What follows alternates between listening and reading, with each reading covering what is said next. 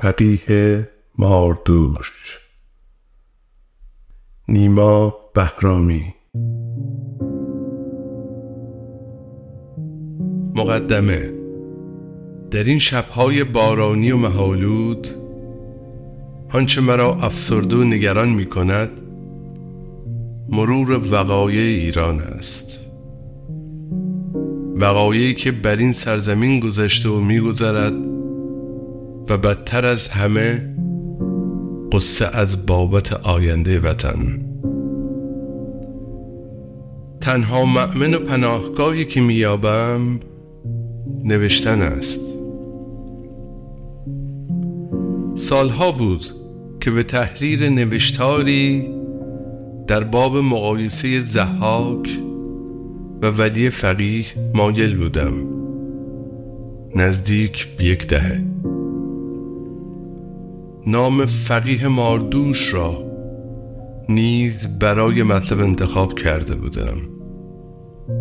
اما هیچگاه قلم با ذهنم همراه نشد. نوشتار نشر نیافته عقیم است و نویسندش حس خفگی دارد. من نیز از نوشتن امتناع نمودم. تا همچون مقالات دیگر نشر نیافتم. به عامل خفقان تفکر و حس احتقان اندیشم بدل نشود. و سوی دیگر مجال زنده ماندن در ایران را داشته باشم.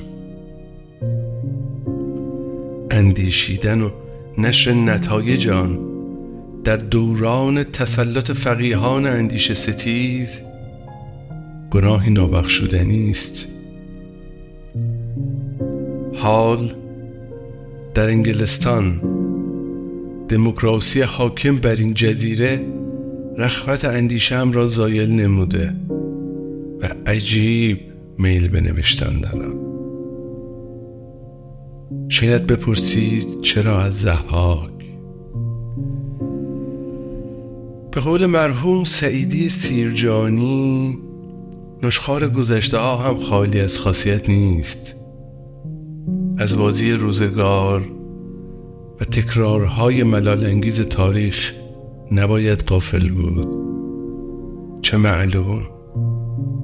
صد سال دیگر دیویست سال دیگر ملت فراموشکار ایران باز گرفتار پنجه زحاکی شوند و ناچار باشند. در انتظار کاوهی و فریدونی شبهای سیاه زندگی را با داستانهای شاهنامه به سر برند. در این دوران سیاه نظارگر حکرانی زحاکی مقدس معاب بر ایران هستیم. با مرور اجمالی و رمزگشایی از داستان زحاک معخوزه از شاهنامه حکیم توس سعی بر تسکین تعلمات سیاسی اجتماعی حاکم بر ایران می نمایم شاید این مرور پیشگیری و درمانی بر ابتلای فراموشی ما نیز گردد. در این خلاصه گویه پر نقص کوشیدم ابیات شاهنامه را به تاریخ معاصر ایران پیوند داده. به آنچه در روان و بارگاه دیکتاتور فعلی ایران و دستگاه حکرانیش میگذرد بپردازم.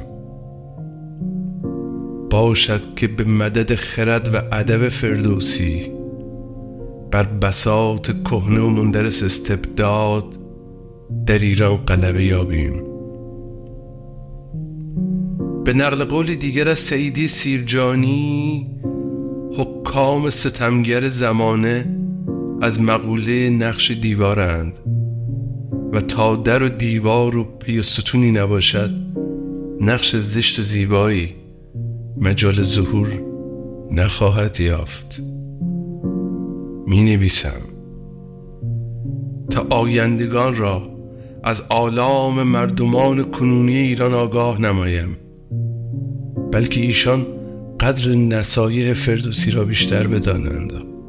از روزگار ما پند گیرند. مباد که نسل های آتی به بستر نقوش زشت استبداد به ویژه از نوع مذهبیش بدل گردند. چو آذر بر فروزی تیر روزی. نیما بهرامی آوریل 2023